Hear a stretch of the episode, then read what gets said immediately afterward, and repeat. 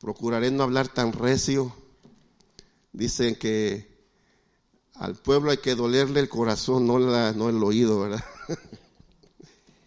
si eso lo hubiera entendido cuando tenía 18 años. y les pido perdón a los hermanos que los aturdí con tanto grito. Pero había veces que no teníamos micrófono, ¿verdad? A veces aquí tenemos un equipo grandioso. Allá lo que teníamos eran bocinas armadas. Mire, aquí estas bocinas tienen este, hasta la, la, protección de, que dice JBL.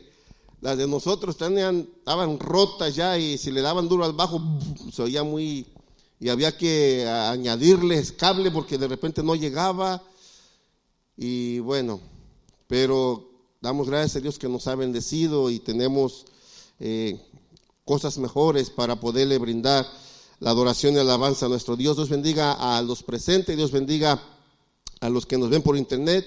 Gracias, pastor, gracias, pastores, por la oportunidad y esta responsabilidad también de poder eh, compartir con usted esta bendita palabra, ¿verdad?, del Señor. En esta noche quiero, quisiera traerle la tercera entrega de este estudio de la iglesia a los colosenses, los, los de esta iglesia que había amado al Señor, agarró la fe del Señor, pero estaba siendo invadida por ciertas eh, filosofías y ciertas eh, creencias que eh, estaban invadiendo, ¿verdad? Que estaban ya en la ciudad, pero que se metieron a la iglesia y estaban destruyendo parte o tratando de destruir la fe de ellos. Quiero en esta mañana, perdón, noche, en mañana los que nos están viendo del otro lado del mundo. Ah, quería ver si estaban despiertos, porque ya es viernes, ya viene cansado del trabajo toda una semana. Y, bueno, y antes teníamos la, acción al revés. Cuando los servicios eran de noche y el servicio era en la mañana, decíamos en esta noche, ¿verdad? La costumbre de repente que, tomamos. Pero quiero invitarle, hermanos, si ponen por favor el título en esta noche. Eh, quiero, quisiera tomar un momento y le puse este tema para eh, que podamos entender un poco qué es o por qué era la razón que el apóstol Pablo eh, insistía con esta iglesia acerca de, esta carta. Y el tema de, esta noche era, eh, no sé si está allá, no, ¿verdad? ¿Todo no? Ahorita ahí viene, ahí viene, ahí viene, ahí viene. Es cuidado con la devaluación. Los mexicanos no sé si en Guatemala o los países de, América Latina conocen esta palabra, la devaluación. Nosotros hemos, hemos pasado por años en México, cada que cambiaba un presidente durante su sexenio y cuando se iba devaluaba la moneda. De repente, este, cuidado con devaluarte. Cambiaron ahí la, la S por la R, pero bueno, Cuando, y la, mayor devaluación para nosotros en México fue en el 93, 94, cuando se fue un presidente que casi no tenía cabello, pero tenía las orejas un poquito grandes. Y, ese fue el que más nos devaluó y nos, y, nos metió en la... Había tres, tres, eh, eh, la sociedad estaba en la, la sociedad, la, la, la, baja, la media y la alta, ¿verdad? Y cuando él se va, desaparece la media porque le quita tres ceros al peso y, el dólar costaba en México como tres mil quinientos pesos cuando él se va. Le quita los tres, los tres ceros y el dólar valía tres pesos. Pero el problema fue que cuando las personas que debían, si debía usted 100 mil pesos al banco, en la noche a la mañana, literalmente, así en cuanto cambió y le quitaron tres ceros al peso, esa persona debía tres veces más de lo que debía el día anterior. O sea, el, lunes dicen, hoy todavía el, dólar, el peso o el dólar está a 3.500 pesos, el día de mañana va a estar en 3.50. Y así el día de hoy debía usted 100 eh, mil pesos y el día de mañana ya debía tres veces más. Mucha gente perdió hasta lo que no tenía. Y los pobres hicieron más pobres y los ricos hicieron más ricos. Porque lo que hicieron fue tomar su dinero, compran dólares el lunes y para el martes lo cambian en pesos y ya tenían tres veces más que el día anterior. Así fue. Entonces la devaluación la hemos tenido constantemente, ¿verdad? eh, dicen por ahí que en uno de los países hermanos hacia el sur, en Argentina, por años los engañaron, es lo que dicen ellos, que los engañaron porque su, su moneda siempre estuvo a la par del dólar y decían, no, nosotros no estamos en crisis y nuestro, nuestra moneda está fuerte como en el dólar, pero cuando cambian ese presidente que estaba también, vieron que su moneda estaba más devaluada de lo que ellos creían. Entonces, hoy en esta noche es cuidado con devaluarte. Nosotros, que no nos devaluemos. Y quiero eh, hacer un pequeño resumen. La iglesia en Colosenses, o los colosenses, la iglesia en Colosas, había abrazado la fe de Jesucristo. Habían escuchado por medio de Pablo y de algunos otros hermanos y cuando van a su, a su pueblo, a su ciudad, hacen esta iglesia que, que se cree que era el líder, Epafras, y, él es el que le da la razón a Pablo de cómo iba creciendo la iglesia, pero eh, también le dice que había, se había metido una ideología que estaba cambiando lo que Pablo les había predicado, lo que Pablo les había dicho. Hemos mencionado, ¿verdad?, que de repente en nuestros días a nuestros jóvenes cuando han ido, ya no, antes decíamos a la universidad, pero incluso ahora creo que lo van retrocediendo o lo van bajando para que ya no solo en las universidades, sino en niveles inferiores, eh, high school y un poco más abajo, empezar a promover esta cultura de de no creer realmente en Dios o de dudar en Dios. Empiezan a dudar como fue en el principio con Eva, haciéndole dudar de lo que Dios le había dicho de los mandamientos. Y de repente le dicen a los jóvenes y a, la, y, a, una generación incluso ya más adulta, ¿verdad? Si realmente Dios existe, si realmente Dios está con nosotros, porque dice, hay pobreza en el mundo, hay, eh, hay escasez, hay pleitos, hay guerras. Y el problema no es que si Dios existe, el problema es que el hombre se ha alejado del Señor y ha dejado de creer en Dios y ha llenado su mente de circunstancias. Y lo triste es que en esta ola han sido arrastrados muchos cristianos. Y es parte de la palabra. La palabra dice que en los últimos días, a causa de todo esto, el amor de muchos se enfriaría. Entonces, la iglesia fue atacada, atacada perdón, con una filosofía perversa que a la postre, después del siglo IV más o menos, los, líderes de, perdón, de la iglesia lo llaman como una filosofía herética.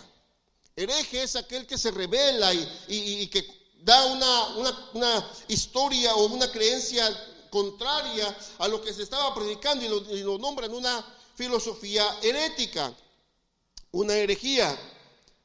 Al igual que en nuestros días hay tantas creencias y tantas filosofías, pero Pablo advierte a la iglesia acerca de creer en estas falsas ideologías.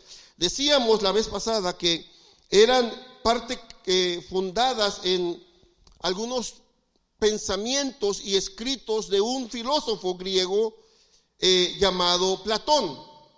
No es que todas las filosofías o cosas que haya dicho están mal, ¿verdad? Porque él ha dicho muchas eh, frases célebres. Si usted va a, los libros, encontrará que Sócrates, Pitágoras, eh, eh, Platón, Aristóteles y cada uno de estos filósofos han, han dado y han dicho y nos han dejado frases célebres y nos han dejado no solamente sus frases, sino enseñanzas que son buenas para la vida.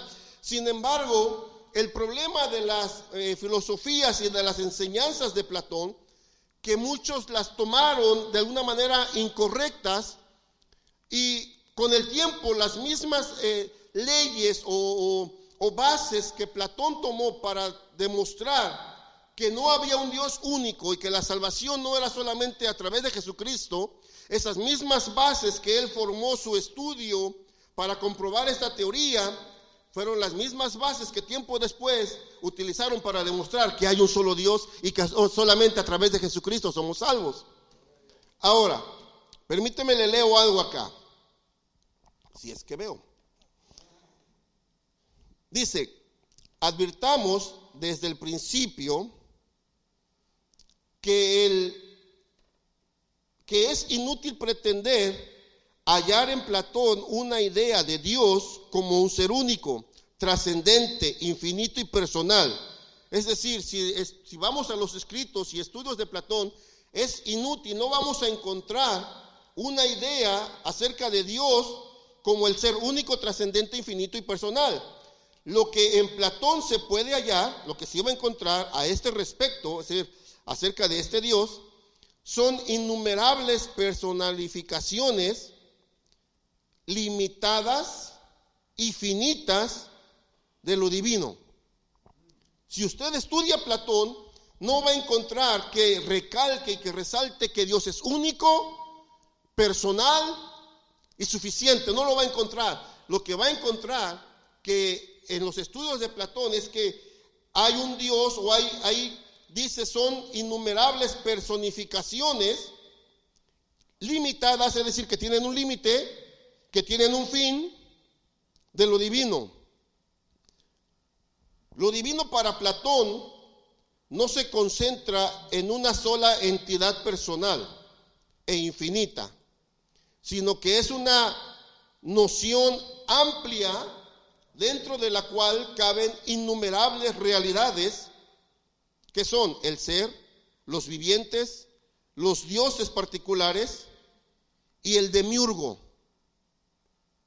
Ahorita le digo esa palabra, pero lo que va a encontrar para Platón lo divino era y que se concentra, no se concentra, perdón, en una sola identidad personal y divina. Es decir, para Él no hay un solo Dios personal y divino, sino que para Él Él descifra lo divino o como Dios es una noción amplia, dice amplísima, muy amplia, de innumerables realidades, que son un ser, los vivientes, los dioses y los dioses particulares y el demiurgo. Es decir, que había muchos dioses y el demiurgo, el demiurgo es, déjenle explico para que no le, no le mienta, pero el demiurgo, ellos hablan que era un eh, armador, un maestro orquestador. Esto le llamaban un demiurgo ellos. Demiurgo dice, el término griego, diomurgos, se puede traducir como creador. Se derivó en este, este es una derivación de esta, de esta palabra. Así se denomina en distintas corrientes filosóficas a la divinidad o a quien creó o a quien impulsó el universo. Es decir, ellos, para ellos no fue Dios quien creó el universo. Para ellos fue una persona, un orquestador, un artesano que vio en un lugar las ideas y en otro lado vio la materia y que dijo, mm, aquí hay ideas, aquí hay materia, voy a crear algo, voy a juntarlas y a ver qué sale. Pero la palabra del Señor dice que en el principio creó Dios los cielos y la tierra. No había nada. Y de la nada Dios creó. No con, con las ideas, no con la materia, con su palabra. Sea la luz y fue la luz. Sea produzca la tierra hierba de acuerdo a su semilla y su género. Y así fue como creó. No había nada. Y así fue como creó. Es lo que dice la escritura. La filosofía gnóstica, ¿se acuerda que decíamos acerca de los gnósticos, que es conocimiento? La filosofía gnóstica y la filosofía platónica son dos de las escuelas que apelan a la idea de demiurgo. Puede entenderse el demiurgo como un hacedor o un organizador de la realidad. De acuerdo a Platón, el demiurgo se encarga de copiar ideas en la materia, así se obtienen los objetos que forman parte del mundo real, lo cual intenta limitar la perfección del plan ideal. Es decir, él dice, bueno, vamos a tomar las ideas, él tomó las ideas, tomó la materia y se hizo, y con esto limita la obra creadora de Dios en el principio. El demiurgo platónico en este marco es un ser divino que contempla las ideas y las toma como modelos con el objetivo de plasmarlas en la materia. Esto quiere decir que tanto las ideas como la materia eran preexistentes.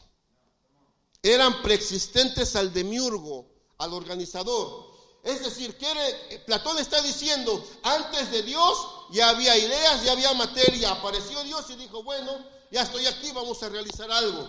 ¿Se acuerda que le decía que ellos decían que hubo una criatura, luego otra criatura, luego otra criatura, y esta criatura creó lo que no existía, y dentro de ese género de criaturas que son de miurgo o hacedores, o armadores, orquestadores, organizadores, en esa misma línea vino Jesucristo y entonces le quita la divinidad como hijo de Dios.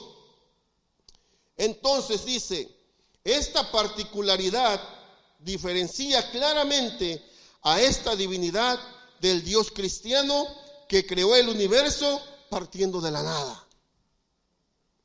Ve por qué era tan importante lo que Pablo estaba atacando, aunque no estaba condenándolos, sino estaba hablándole a la iglesia en Colosenses.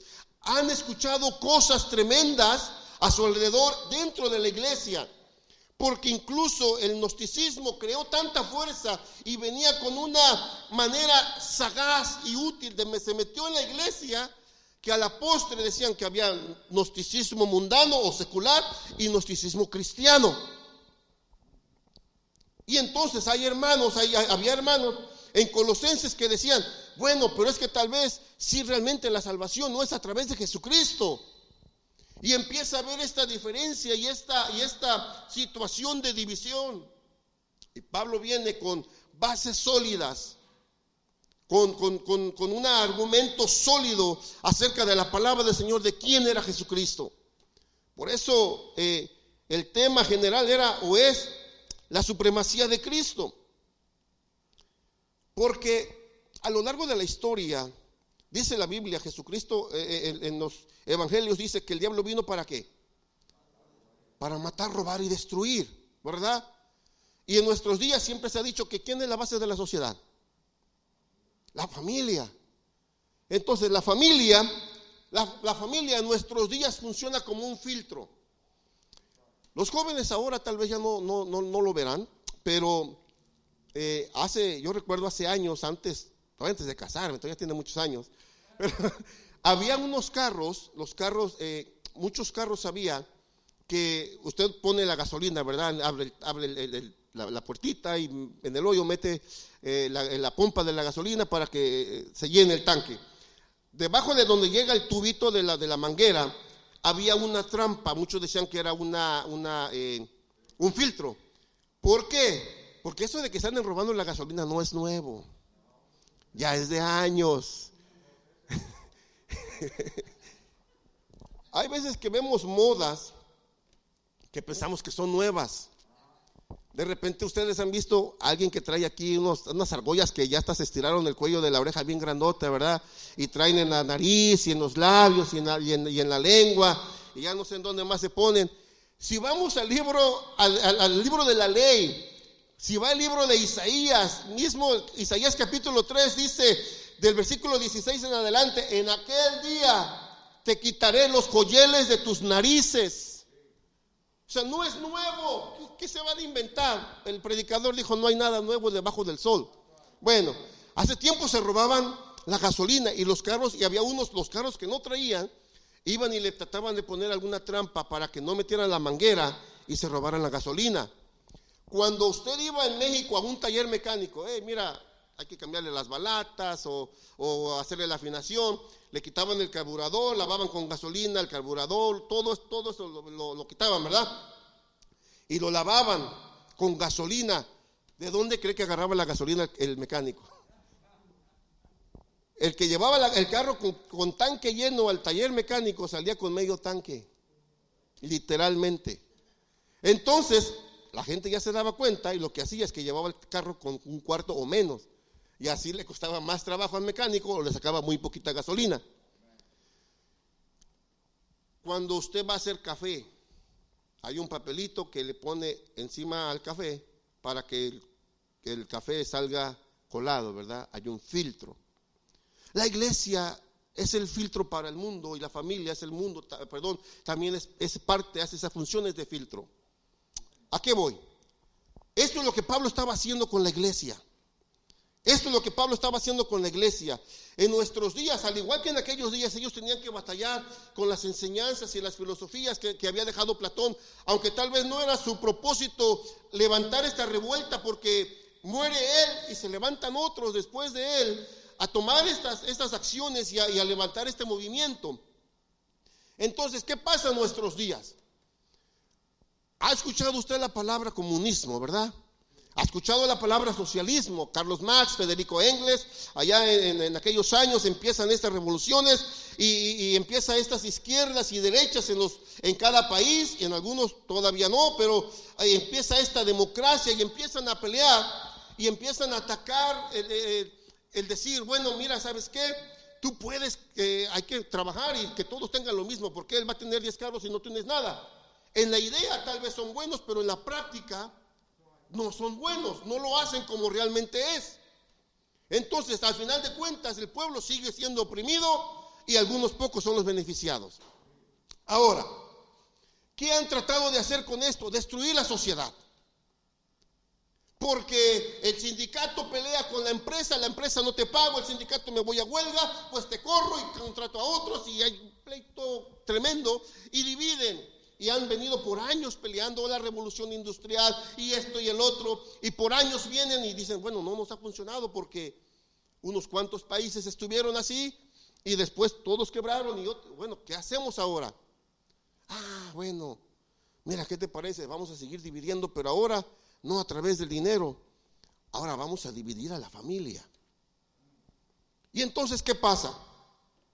Que empiezan a vendernos ideas y se levanta un movimiento por acá y dice, bueno, mire, yo ahora creo que yo voy a hacer esto porque yo nací equivocadamente, mi, físico es uno, pero mi pensamiento es otro. Y dice otro, oh, yo me voy contigo también. Y se le unen bastantes. Y ahí va este movimiento para allá.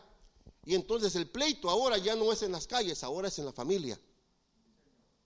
Porque el papá dice, ¿cómo es posible? Y la mamá, mira, lo vamos a querer. Sí, pero empieza el pleito y empieza a causar división porque son ideas contrarias a las que uno trae. Empieza el pleito y el papá contra el hijo, el hijo contra el papá, contra la mamá, contra el hermano contra el otro.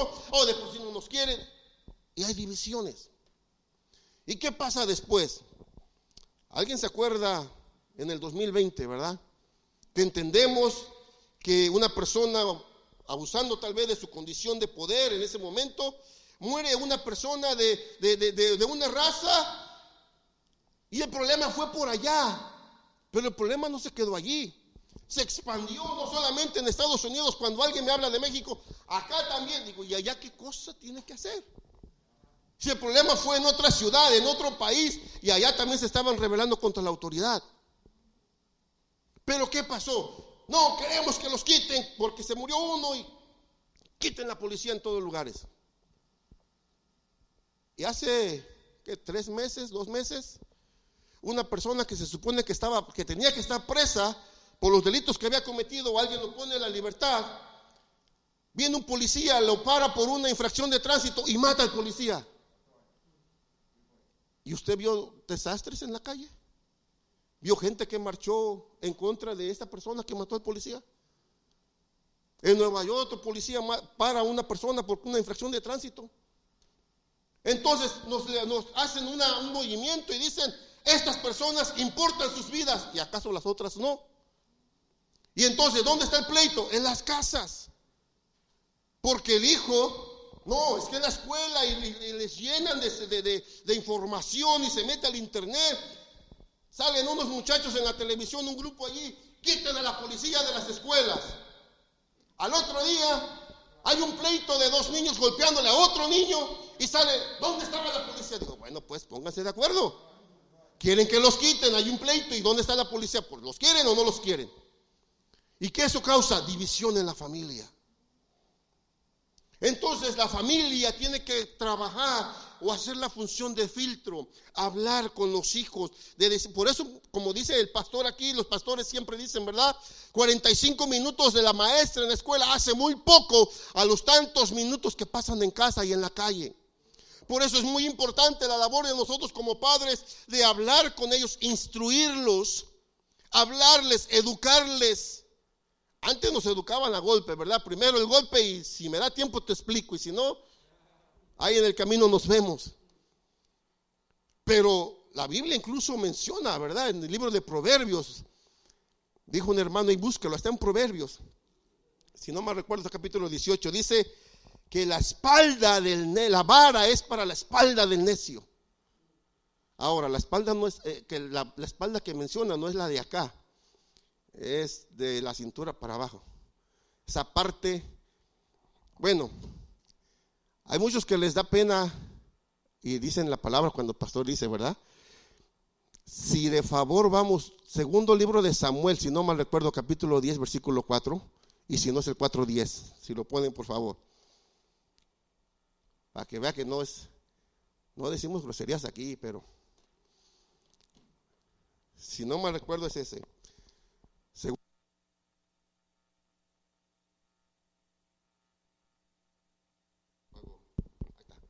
de Samuel 10.4 me parece que es.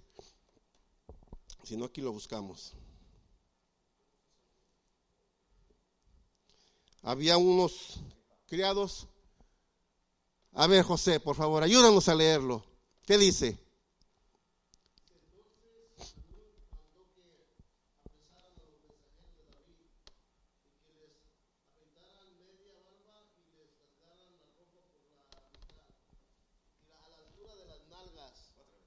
A la altura de las nalgas.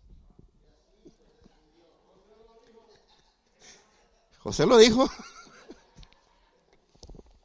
Porque a veces nos da pena, ¿verdad? Cuando, cuando dice el pastor, de allá, de allá atrás se ve todo, hermano. Bueno, de aquí también. Ay, dijo nalgas. Pues está en la Biblia. Y búsquelo en, en crónicas, también dice igual. Entonces, cuando en el libro de Proverbios dice que la vara es para la espalda del necio, realmente se refiere a esta parte, a las nalgas. ¿Por qué? Porque ahí es pura carne, no deja marca, si deja marca no se ve y duele. Duele. No me pregunte cómo lo sé, pero duele. ¿Cuántos más saben que sí duele allí? Duele. La espalda acá arriba, que nosotros la conocemos como espalda, están los pulmones. Si pegamos muy fuerte podemos dañar, pero ahí no. Alguien dice que es donde empieza la sonrisa de la felicidad. Ahí no duele, pero entiende.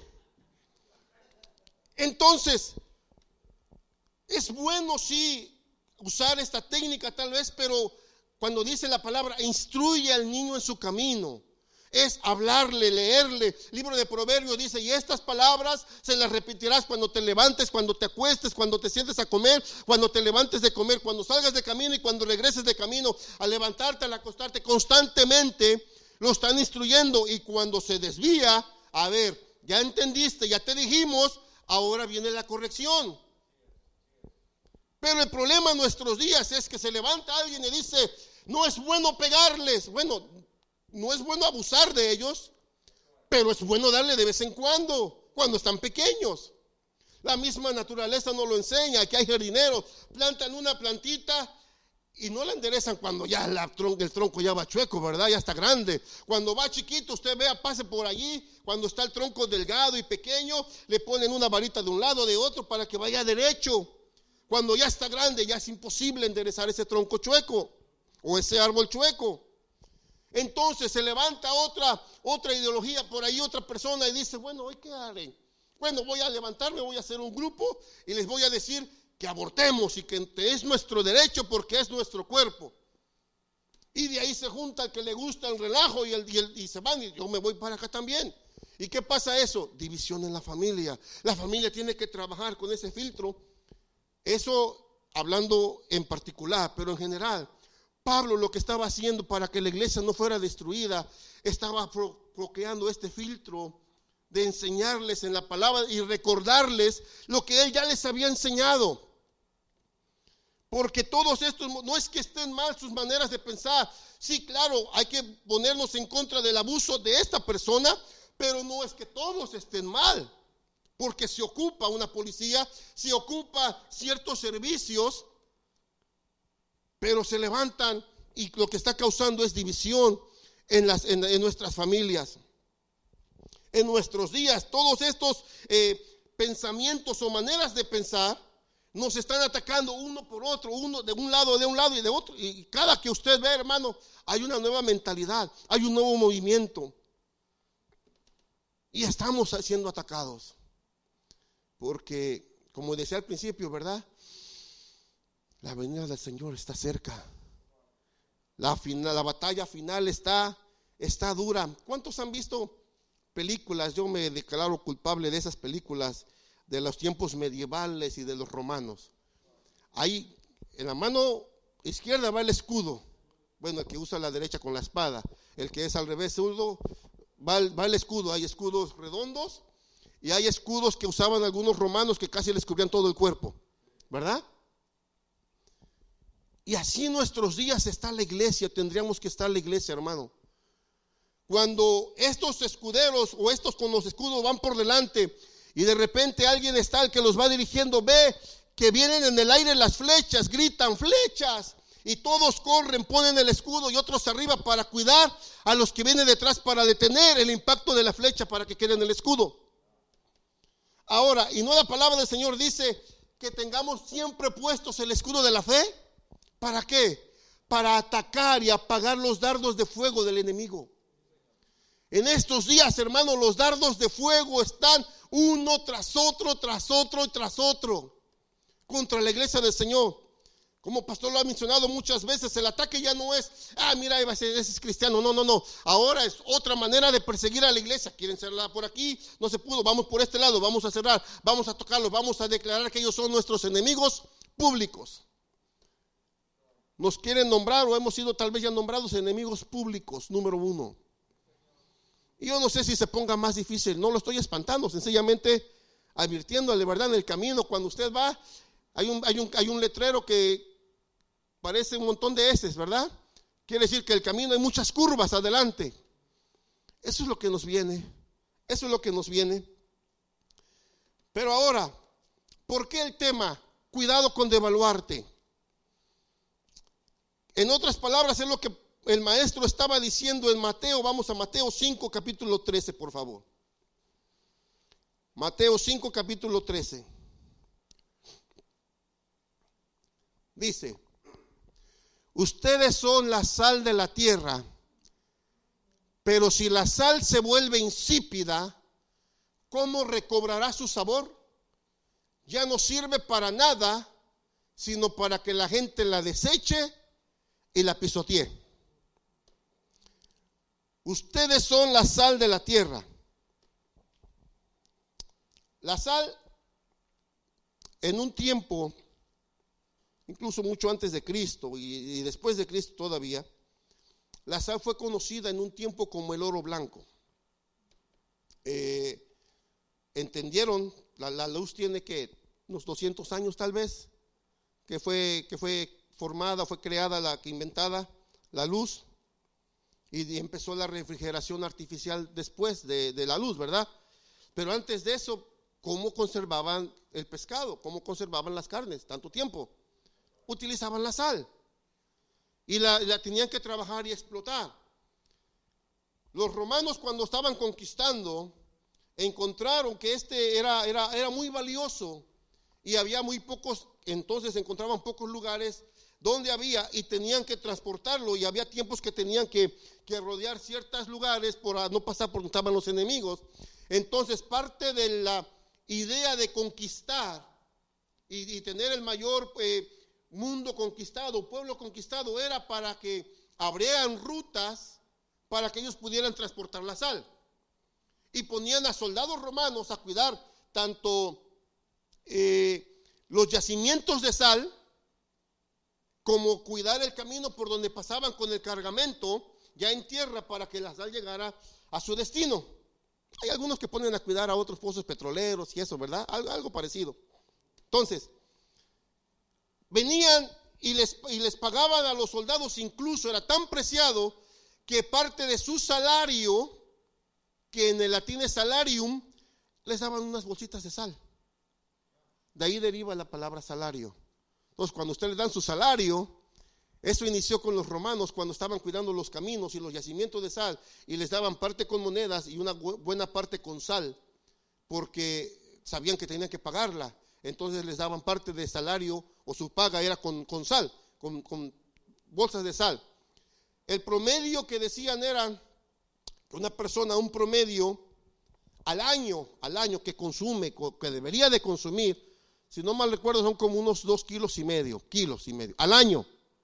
Hay quien en un mes avienta el kilo, ¿verdad? Pero también la sal era buena para, para conservar la carne, o sea, es lo que había que ingerir. Pero si quiere que su pescado dure un poquito más, úntele sal y le va a durar un poquito más.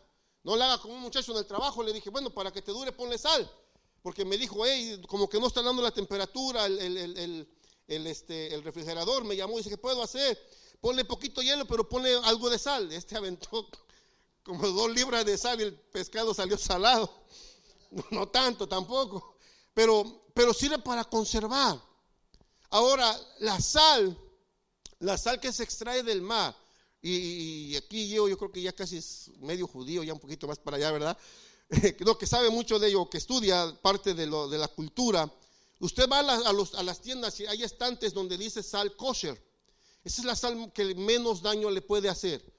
Los judíos la utilizan para, eh, y tiene que ser sal, eh, cuando usted compra los frasquitos azules que dice sal refinada, esa es parte de lo que está diciendo allí.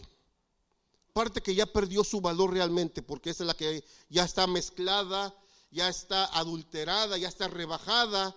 Y, y cuando usted compra sal kosher, que es más granitos más gruesos, póngale a sus frijoles, le van a saber mejor, menos daño le van a hacer.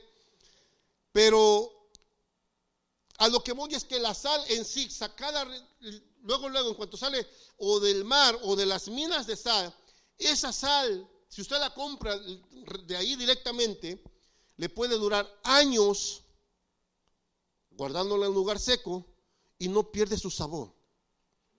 Entonces, ¿cómo es que puede perder su sabor?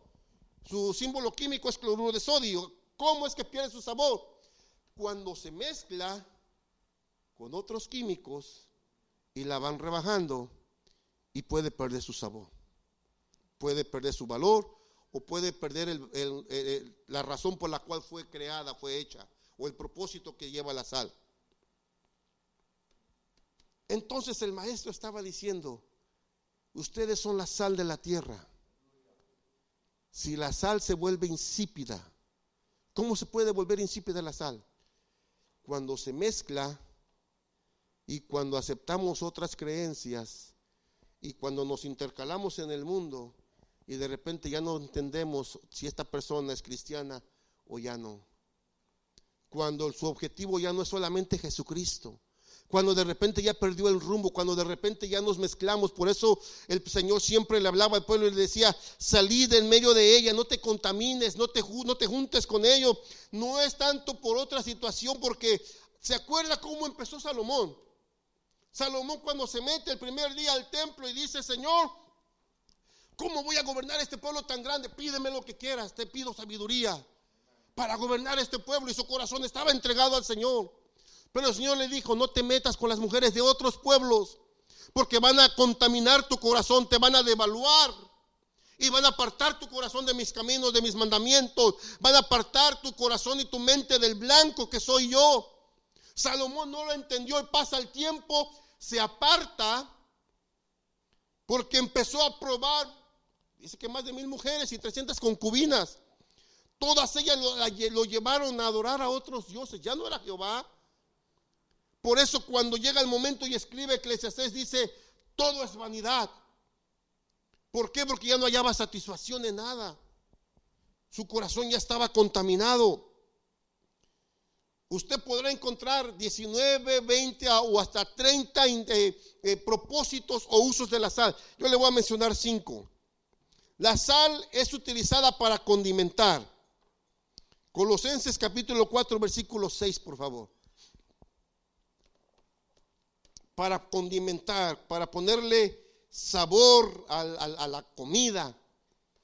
Que su conversación siempre amena y de buen gusto. La versión 60 dice que su conversación sea sazonada con sal. Sea amena y de buen gusto. Hay veces que, ¿cuántos de repente vieron en el canal de comida?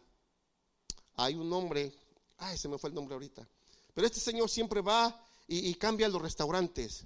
Es un alto él que hace pesas y está, este, no es Ramsey, es otro, pero él, él va y, cambia, llega al restaurante y le dice, ya no tienes ventas, ¿verdad? Yo te voy a ayudar. Y le dice a los cocineros, tráeme comida, le traen como seis, siete platillos.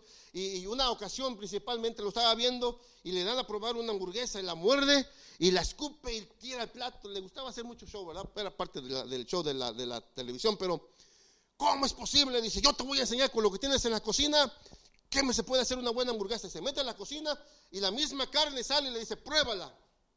Y aquellos la prueban y dicen, oh, sabe bonito, sabe bien. Lo mismo que tienes en la cocina fue lo que utilicé, un poquito de sal y pimienta. Es decir, la sal puede ayudar a que usted deguste un buen bistec, un buen steak, un buen ribeye o lo que sea, o que, o que no le guste. Y dice, pero generalmente cuando, cuando está bien sazonado, generalmente es, oh, delicioso, disfruté el bistec. Pero no se acuerda de los condimentos, no sabe ni qué le pusieron, ¿verdad? Pero cuando no, no tenía nada de sabor, siquiera sal le hubieran puesto. ¿A qué vamos? Que la sal puede pasar a veces desapercibida. Porque el propósito no es resaltar la sal. El propósito es resaltar el producto. Entonces nuestro, nuestro propósito no es resaltar a nosotros mismos nuestro nombre.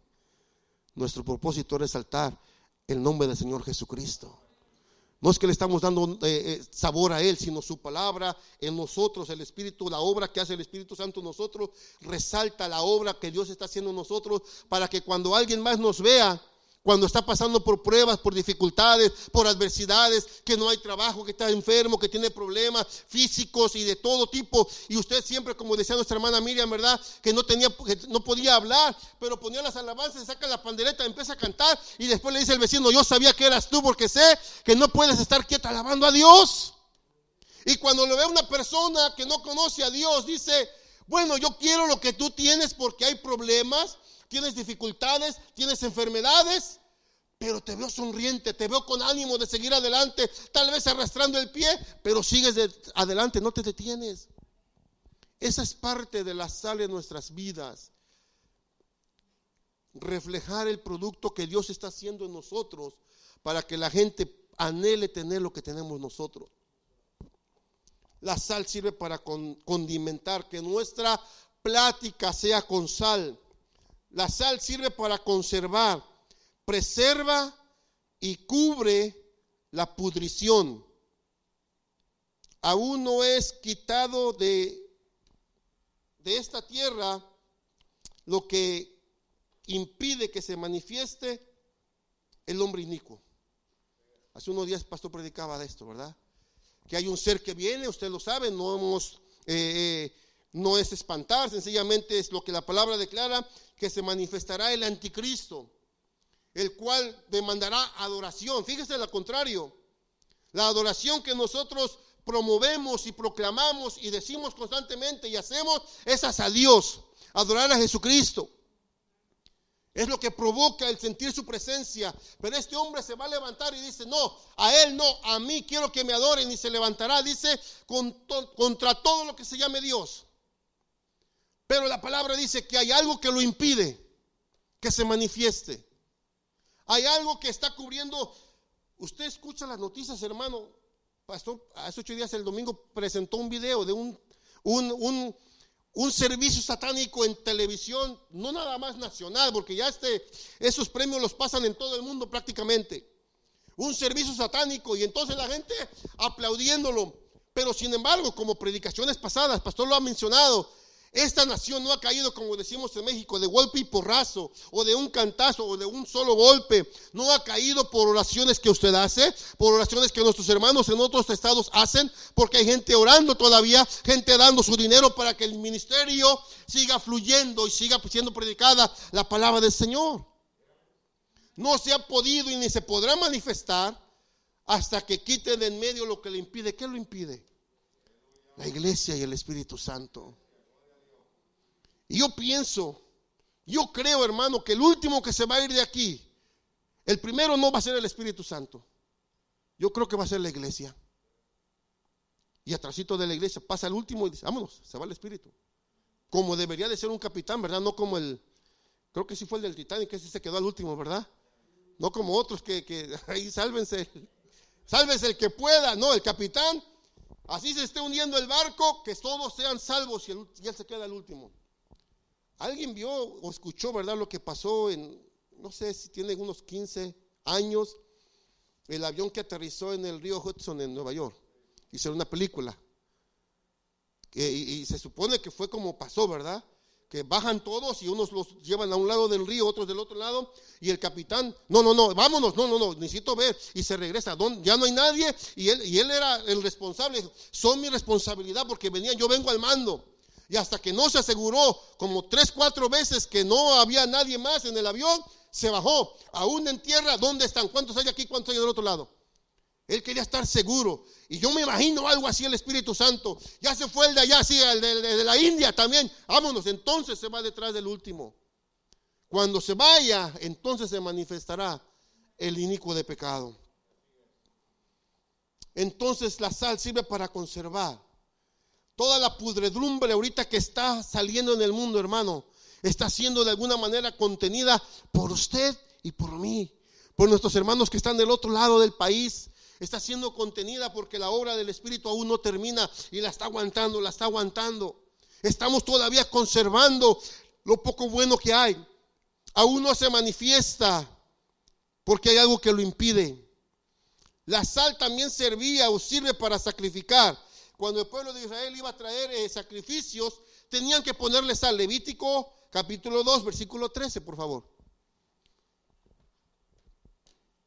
todas las ofrendas de cereal, Levítico 2.13, las sazonarán con sal y no dejarán que le falte la sal del pacto de su Dios. A todas las ofrendas deberán ponerle sal. Ya ve que al Señor también le gusta un bistec, un cordero bien sazonado. También, porque van a ofrecerle el, cordero o el palomino, o, el, tenían que ofrecerlo, pero había que ponerle sal. Si no le podían sal, esa ofrenda no era aceptada. Y la sal estaba presente constantemente en los hebreos, en el pueblo hebreo, cuando hacían ofrendas. Y dicen que en la, fiesta de Sukkot agarraban el pan dulce y la primer parte está el pan, como a veces hacemos nosotros que le damos un pellizquito, le cortamos poquito, ¿verdad? Antes de comérselo lo sumergían tres veces en sal y se lo comían. Era parte del pacto. La sal también era para sacrificar cuando va a ofrecer las ofrendas. Por eso hay que traer ofrendas con sabor, que le agraden al Señor, con alegría. No tocar por tocar, no cantar por cantar. Hay un, grupo en México que, antes de, convertirse a cristianismo cantaban para un cantante famoso en México, que le dicen que es el sol de México. Nuestro Dios es el Dios de justicia. Pero estos hombres era Carlos, era Héctor y Heriberto Hermosillo se llaman. Eh, eh, ellos eran músicos de Luis Miguel. Cuando se convierten, componen una canción que se llama Serenata Espiritual. Si puede, búsquela y escúchela. Pero él dice, ya no quiero cantar por cantar. Ya no quiero solamente que mi boca se mueva y exprese palabras sin sentido. Quiero traerte cada día ante tu altar una serenata espiritual. Hace rato estábamos viendo otro pecado en la tarde, pastor, perdón. Me ríe. Pero ahora no pequé solo. Ahora mi esposa me acompañó. Y estaba bien contenta. A mi suegra le gusta mucho Pedro Infante. Yo creo que era su amor platónico. A nosotros nos gusta cómo canta. Y estábamos viendo una película y le canta una canción a la muchacha, le lleva una serenata, está ahí cantándole y le dice, pasaste a mi lado con gran indiferencia. Tus ojos ni siquiera voltearon hacia mí. Te vi sin que me vieras, te hablé sin que me oyeras. Y dice mi esposa está y dice, ¿quién no se va a enamorar con una canción así? No sé si me dijo que se la cantara o le gustó, no sé. Pero ¿a poco no? Había otro que llegaban y decía, le decía, se llama la serenata huasteca. Dice, viene y le canta al pie de la, de la ventana y le dice, canto al pie de tu ventana para que sepas que te quiero. Oiga, ¿cómo no? ¿Cómo no se va a enamorar una mujer? ¿Verdad? Y no, ahora las canciones que no, no son ni canciones, es ruido y letra mala. Pero me, llama, me, me llamaba la atención, ahorita me acordé.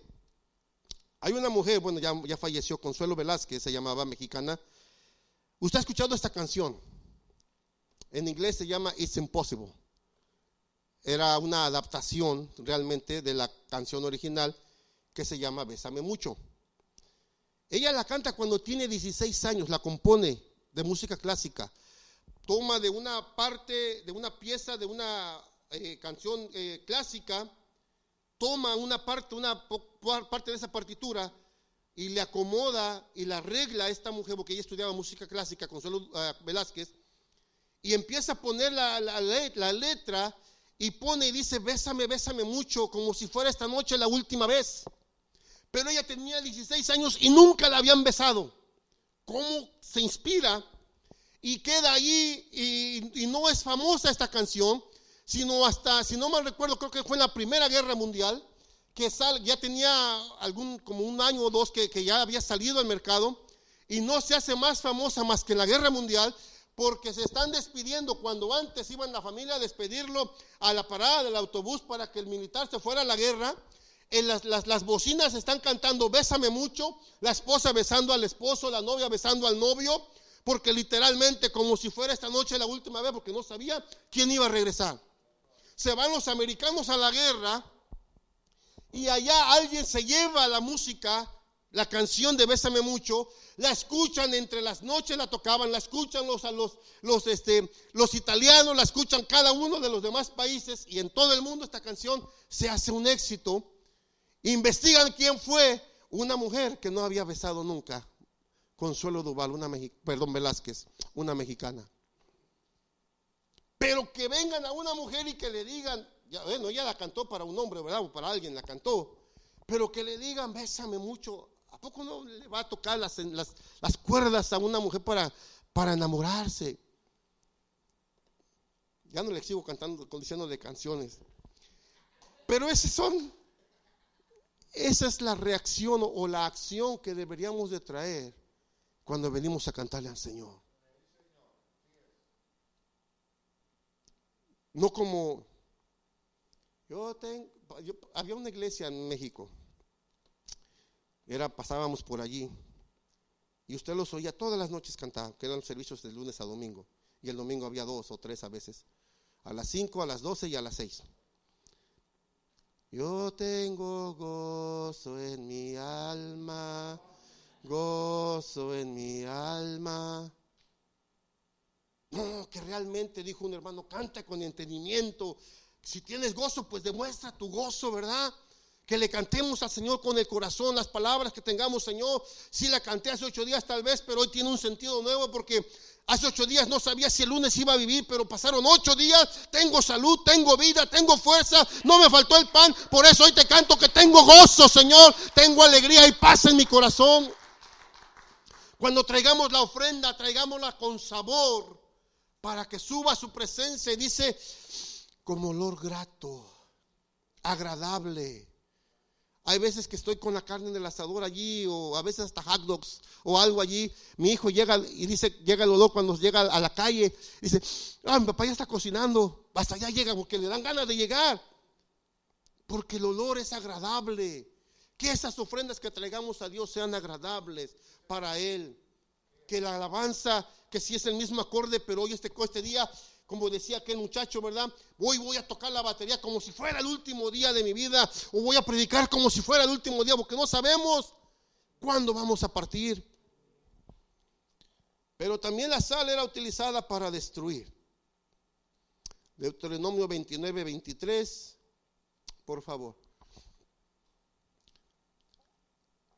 Toda ella será un desperdicio ardiente de sal y de azufre, donde nada podrá plantarse, nada germinará y ni siquiera la hierba crecerá.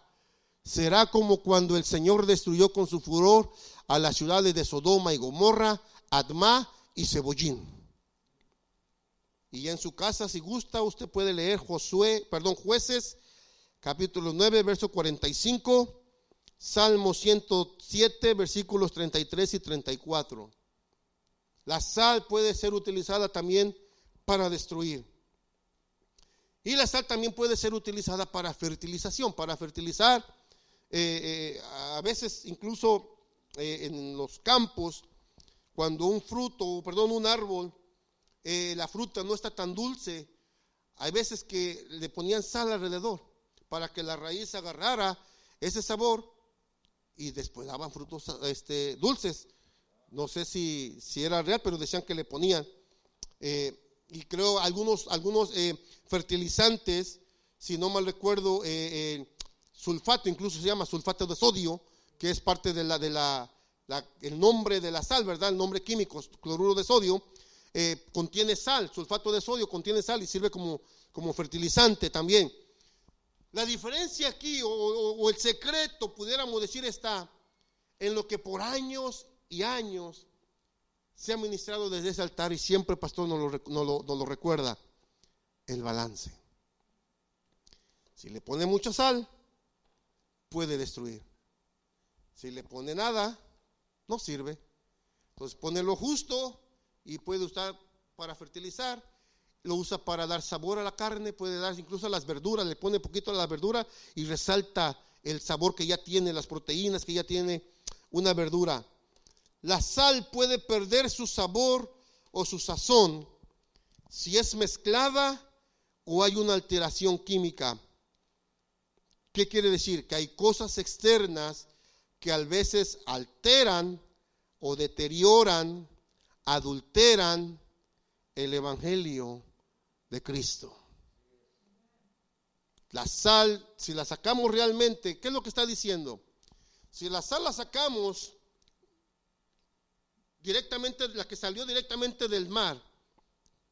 Esa sal, mientras se mantenga ahí, nunca va a perder sus valores, ni su proteína, ni su, nada, no, perdón, sus, sus, sus sustancias, nunca las va a perder. Si yo me quedo constantemente con Cristo, no perderé mi sabor, no perderé mi esencia, no perderé la esencia ni la relación con Cristo. El problema es cuando me aparto un poquito y digo, bueno, eh, una mentirita no es mala, una cerveza no es mala, un pecado no es malo. Y al eh, bueno, ese pecado, porque como os dijo la vez pasada, ¿verdad? Hace cicatriz, va haciendo costra. Y después eso ya no le duele. Y dice, bueno, otro poquito, y otro poquito, y otro poquito. Pudiera perderlo cuando es mezclado o es adulterado con otras ingredientes externos. Pablo es lo que estaba haciendo con la iglesia de Colosenses. No, no, no permitan que estas cosas sea adulterada la palabra, el evangelio que fui predicado con ustedes. Manténganse firmes en lo que están creyendo y en lo que hemos profesado desde el principio. Y ya para terminar, vamos a ir al libro de Colosenses otra vez, pero dice, Pablo está advirtiendo de estas adulteraciones a los colosenses estableciendo la supremacía de Cristo sobre todas las cosas, no solo en estas filosofías, sino en las venideras, es decir, las que tenemos en nuestros días, resaltando que el único camino y el único medio de salvación es Jesús. No hay otro nombre en quien podamos ser salvos. No lo hay, hermano. Solamente Cristo y el Espíritu produce en nosotros la adoración verdadera. Solamente en Cristo y el Espíritu produce en nosotros el que nos podamos acercar a Él y encontrar en Él la salvación y el sentido a nuestra vida. Que vamos a luchar con nuestros hijos, sí, tal vez, porque así como ellos luchan, nosotros luchamos cuando éramos jóvenes. De, diferente manera tal vez y algunas cosas parecidas, pero también luchamos y nos mantuvimos y estamos aquí. Gloria a Dios por los que estamos. Yo el otro constantemente, hermano, cada que veo algo que pasa en relación con las escrituras y la profecía, me alegro, le agradezco a Dios que me, me está permitiendo ver, porque me acuerdo de mi abuelito. Mi abuelo por más de 60 años predicó la palabra y, viajó por muchos lugares en México, mucho, desde Morelos, Guadalajara, Nayarit, Sinaloa, hasta Cancún se iba en tren con mi abuelita. Y yo le voy manejando y le digo al Señor, Señor, Papatín no lo vio, lo predicó y no lo vio, pero él me heredó esta palabra, esta herencia valiosa y ahora lo estamos viendo. Bueno, se llamaba Agustín, pero le decíamos Papatín, de cariño. No sé si usted ha escuchado las noticias o ha visto, ¿verdad? En las noticias no lo ve, lo ve en YouTube. Pero algo está pasando en una universidad por allá en, en Kentucky. Empezó el servicio el 8 de febrero y no han parado. Hoy veíamos un video de un pastor que viajó desde Oklahoma City para allá. Él empieza el video, siete minutos caminando y la fila no paraba. Y la temperatura estaba a 18 grados. Y la gente está parada ahí esperando para entrar. En el auditorio le caben 1700 personas. Y dice, está lleno, sacaron a los adultos, está puro joven allá adentro. Ese es el hambre y el amor por Jesucristo. Para terminar, vamos a leer parte de este mensaje central de Pablo a los colosenses, versículo 13 del capítulo 1 de Colosenses, por favor.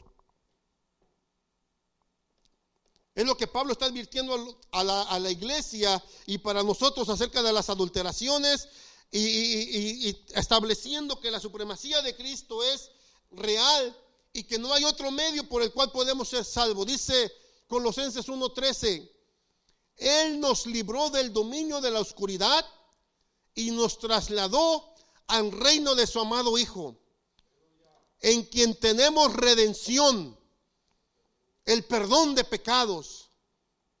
Y empieza a describir a Jesucristo. Mire, hermano, versículo 15 hacia adelante hasta el 23. Él es la imagen del Dios invisible. ¿Cómo es posible que Él sea la imagen de algo invisible, hermano? Si yo le digo, copiemos algo que aquí está un, un león invisible, hágame la imagen la podrá hacer. ¿Verdad que no? Porque no lo vemos, es invisible. Entonces, ¿cómo él era la imagen? ¿Qué dice Juan 1.1 y el 2? En el principio era el verbo, y el verbo era con Dios, y el verbo era Dios. Él es la imagen del Dios invisible porque Él es Dios. Él se encarnó y dice, yo soy Dios, yo soy la imagen del Dios invisible. Yo recuerdo, en las tonteras de uno, tenía yo 11 años, 10 años tenía, a principios del 84, a por ahí así, antes ya iba a cumplir 11. Eh, cumplí 12 en el 85, en el terremoto. El día de que estaba el terremoto temblando, el 19, ese día me estaban diciendo feliz cumpleaños. Yo siempre, bueno, perdieron la vida muchos, ¿verdad? Tristemente en, la, Ciudad de México. Comentaba Pastor que ocho días después del temblor del 85, el 19, ocho días después exactamente, estábamos con mi papá en la Ciudad de México. Pasamos por Tlatelolco, por donde estaba el, edificio de las costureras y todos estos lugares. El olor, el, no el olor, el hedor que, que había, hermano, era algo tremendo, era algo que no se soportaba, de tantos cuerpos que ya no fueron sacados, que de ahí quedaron metieron la maquinaria después porque ya, ya, ya no, ya no se podía rescatar. Y, pero ese, cuando tenía 10 años, yo me acuerdo con un muchacho que, donde vivíamos en el Estado de México, eh, en ese pueblo, no recuerdo su nombre, pero le decíamos el chivo. Muy buen, muy buen muchacho, y él tenía unos 12, 13 años mayor que yo, tenía más de 20 años. Pero nos llevábamos muy bien. Había un juego muy popular en el Estado de México, eh, se llama frontón. Está la pared a cierta altura hay una línea amarilla y usted agarra una pelota parecida de, tenis, una verde, y tiene que pegarle en la pared y por mucho darle un bote en, el piso y golpearla, contestarla. Ese es, ese, es el, ese es el juego, ¿verdad? Entonces a mí me daban, mi papá, 10 pesos para la escuela para tres días de comida. Y para viernes y sábado me daba 5. Perdón, viernes, jueves y viernes me daba 5. Entonces de los otros días tenía que guardar uno para que me alcanzara. Eran 3 pesos por día. Tres cada día me daban, en total me daban 15 pesos. Y a veces no me alcanzaba. Entonces tuve que ingeniármelas para que me alcanzara para una torta y un refresco y una fruta. Entonces, con este muchacho me enseñó a jugar frontón. Y me daba mi papá mis 10 pesos. Y yo venía y apostaba mis 10 pesos por juego o 5 pesos para que mínimo tuviera unos 20 y me alcanzara para comprar algo y comer bien en la escuela. Entonces tenía que ser bueno porque si perdía los 10, no comía por tres días. Entonces este muchacho me enseñó a jugar. Y una vez platicando, mi papá ya acercándonos al 85, mi papá acepta al Señor como Salvador. pero yo iba a la iglesia aún de chiquito, ¿verdad? Y yo escucho por allá una predicación de un hermano que dijo precisamente que Dios eh, habla de, de, de, estaba hablando acerca de la creación y habla de cuando Dios crea al hombre y dice, hagamos al hombre a nuestra imagen. Yo ya no le entendí mucho al pastor, pero de lo que me acuerdo yo le dije a este muchacho, al chivo, le dije, mira, Dios nos hizo a su imagen. Y él me dice, ¿y cómo es eso? Le dije, bueno, digo, yo entiendo que Dios fue, se vio en el espejo y dijo, a esta imagen. En mi pensamiento a los 10, 11 años, Dios tenía un espejo en el cielo y él se vio y nos hizo a nosotros. Eso sirvió para que el muchacho creyera en Dios. Ya, entonces, yo decía, bueno, el otro día estaba pensando en eso, dije, bueno, mi predicación primera entonces no fue a los 16 en Los Ángeles, sino fue a los 11 con aquel muchacho allá. Pero bueno, pero para que vea que cuando llevamos al niño a la escuela dominical, sí produce efecto.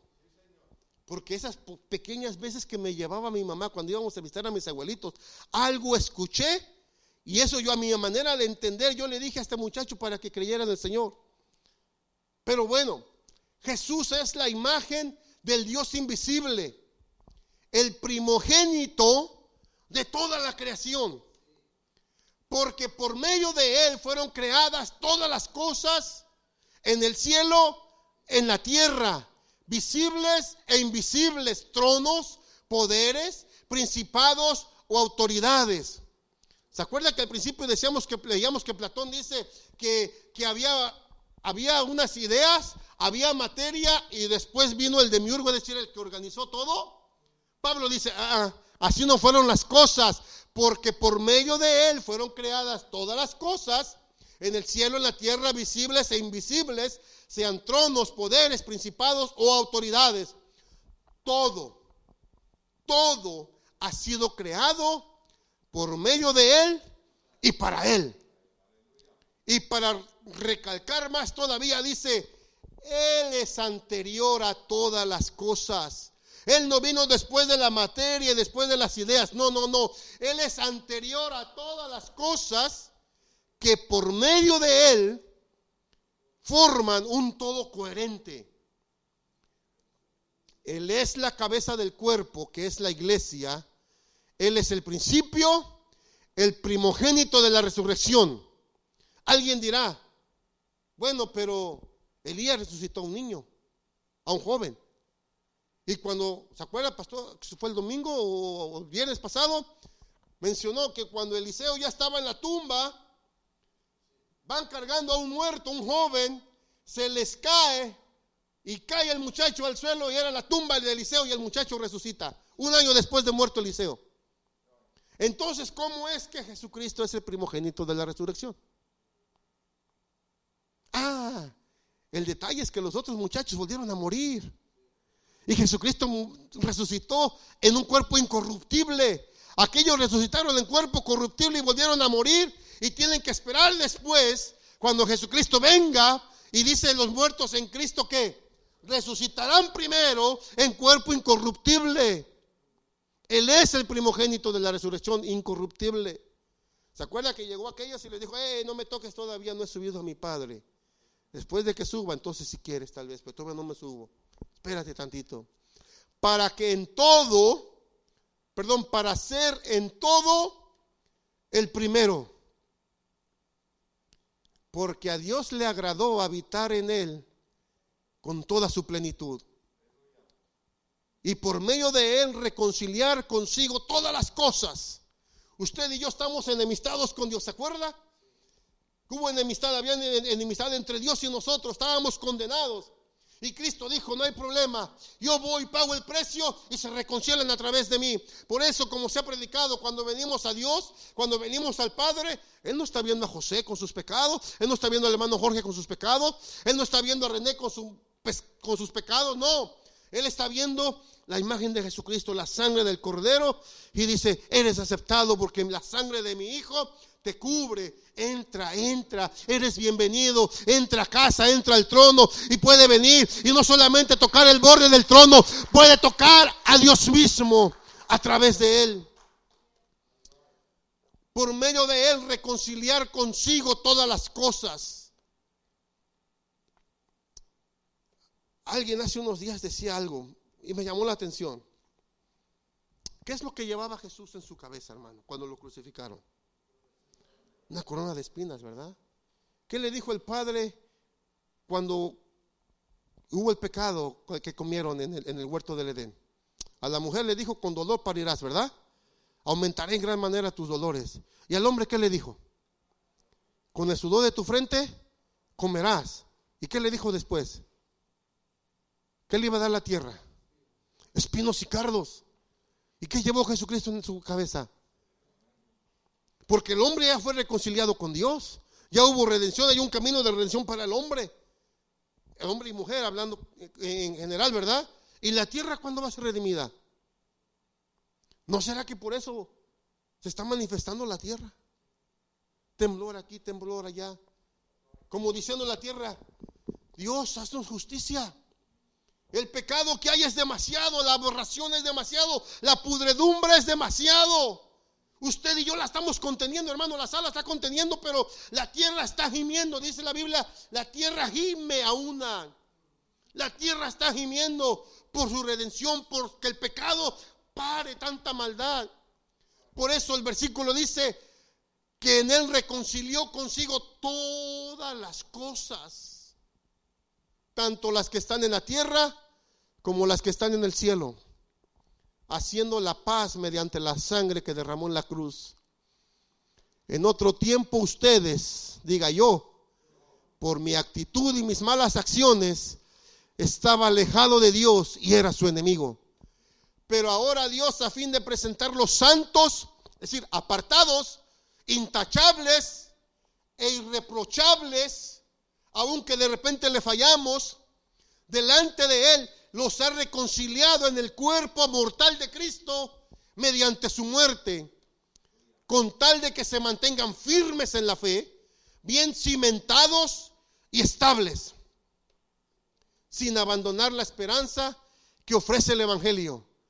Este es el Evangelio que ustedes oyeron y que ha sido proclamado en toda la creación debajo del cielo y del que yo, dice Pablo, he llegado a ser servidor.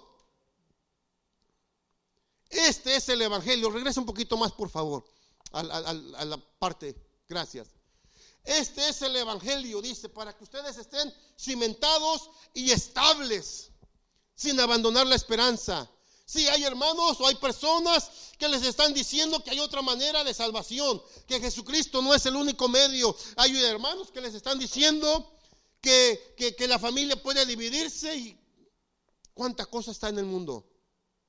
Pero dice Pablo, no, no, no, todo esto les digo para que entiendan y se mantengan firmes en la fe, bien cimentados y estables, sin abandonar la esperanza que ofrece el Evangelio. La carrera cuando se va acercando al último, los últimos tramos es lo más difícil, porque ya corrió, ha visto carreras de caminatas o carreras de, de 50 kilómetros o eso. Incluso había un muchacho, creo que un español, si no mal recuerdo, eh, venía corriendo en segundo lugar y el, y el, otro creo que era de un país de África y, se cae el muchacho y el que venía en segundo lugar se detiene, lo levanta y corre con él y lo mete primero a la, a la línea para que el otro ganara. Ya estaba caído, pero lo levantó y lo puso allá a este. ¿Por qué? Porque los últimos tramos ya, ya corrió bastante, ya, ya, ya el cuerpo está cansado, las piernas están cansadas. Y me llamó la atención lo que dijo el muchacho, le pregunta a, una, un reportero, dice, oye, ¿por qué te regresaste a ayudarle?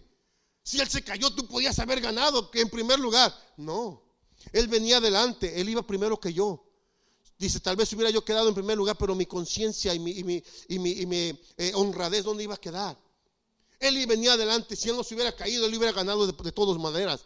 Entonces yo tuve que ayudarle. Pero el asunto es, hermano, que cuando ya se va acercando a la meta, ya las fuerzas, ya la, ya la mente le está jugando cosas raras, ya, ya las fuerzas se le están fallando. Es cuando hay que poner toda la fuerza y todas las ganas y agarrar fuerza de donde pueda para alcanzar a la meta. Ya estamos llegando a la meta. La carrera está cerca, hermano, ya está cerca de finalizar. Entonces va a haber ataques por aquí, ataques por allá, para que detengan su carrera. No se detenga, siga avanzando. Dice, mantente firme en la fe, cimentado, estable. No abandone la esperanza que ofrece el Evangelio. Este es el evangelio que oyeron ustedes y que ha sido proclamado. Este es el evangelio que se ha proclamado aquí por 33 años. Este ha sido el evangelio que por eso damos gracias a Dios por estar en una iglesia como esta. Porque quien está al mando, quien está al frente, bueno, que está al mando es el, Padre, ¿verdad? Es Dios. Pero quien está al frente está aquí no porque se le ocurrió, que no tiene nada que hacer en Puerto Rico. Yo creo que puede decir, como dijo el apóstol Pablo al principio del primer versículo, yo Pablo, apóstol, por voluntad de Dios. No sé si los muchachos tengan, la otra vez le había mandado a mi hijo una, una imagen, no sé si la tengan por allí, si no, bueno, de un petate. ¿Cuántos conocen el petate? Lo conocen, ¿verdad? Es más conocido, bueno, era más en, México, en, la parte central hacia el sur. Es, es, es como un colchón, pero muy delgado. Es hecho de palma. Ya con esto termino, deja pago para que vea que ya voy a terminar. Es hecho de palma. Entonces, cuando usted lo prende como es seco, prende rápido y, y rápido se va, ¿verdad? Entonces, cuando alguien dice, bueno, principalmente se ve ahorita más en el principio de año, ¿verdad? Para que lo actualizarlo para ustedes y para mí. A principio de año, mire, ahí está el petate. Este es el petate. Que ahorita le digo algo más de eso, pero cuando alguien empieza el año y dice, me voy a ir al gimnasio y voy a ponerme a dieta y empieza a investigar dietas del, del, de cuanto no sé qué hay, hermano. Que si no carbohidratos y luego le dice el otro, no, si los ocupas o por fin, o entonces no voy a comer grasa, no, que si la ocupas, bueno, pues no sal, pero también tu cuerpo ocupa sal. Y empieza a ver las dietas y que la dieta del Edén y que la dieta del agua y que la dieta de no sé cuánto y me voy a ir al gimnasio y otros vienen del gimnasio bien cansados y eso que nomás fueron a preguntarle precio. Pero a lo que voy es que empieza ya para febrero, marzo. En mi pueblo dicen eso fue llamarada de petate. Es decir, se prende la llama grande y ¡pum! rápido se apaga. Y así tristemente a veces hay quien hace, oh hermanos, vamos a hacer esta reunión de oración en mi casa, no en la iglesia, en mi casa. Y allá vamos. Oh, es que Dios me llamó a un pastorado y como el pastor no, no me dice nada, me voy de la iglesia. ¿Quién se va conmigo? Y ahí se van 30, 40 con él. Y al año ni la suegra lo sigue. Esas son llamaradas de petate. Mira hermano, no es cuento. En México eh, mi pastor era líder de, más de 500 iglesias. Yo solamente era líder de 25 iglesias, 24 iglesias de jóvenes. Pero dentro de las actividades, mi pastor luego me mandaba, oh, vete a tal iglesia, sé que, hay esto que hacer, y iba yo para allá a ayudarle a hacer algo. Y entonces me dice un día, ve a tal iglesia y llevo un mensaje de reconciliación, porque la iglesia está dividida. Dios sabe que no miento llego y ese día había cinco hermanos. El pastor, su esposa, un hijo, una muchacha y la suegra. Y quien estaba dividida era la suegra y la nuera. Ellos estaban en pleito y estaban en la iglesia. Y yo prediqué, después hablé con ellos. Pero eran dos. Dos que estaban, nomás la suegra y la, el 50, 40% de la iglesia estaba dividido. No es, no es, no es, no es cuento, sí pasa, sí pasa. Pero cuando salen estas acciones, por eso le digo que de repente ni la suegra lo sigue. Por eso aquí estamos viendo el fruto de un trabajo que esta iglesia no fue llamarada de petate. El llamamiento no fue llamarada de petate. El llamamiento fue en la voluntad del Señor, en el tiempo del Señor, bajo los lineamientos del Señor y hasta el día de hoy Dios ha bendecido, Dios ha establecido, Dios ha guardado, Dios ha prosperado, se van, otros vienen, pero los que están, Dios los ha bendecido, los ha mantenido firmes sin fluctuar. Muchos tal vez de los que se fueron ya no están tristemente en el camino del Señor, porque oyeron a alguien que fue llamarada de petate, o que no esperó el tiempo del Señor.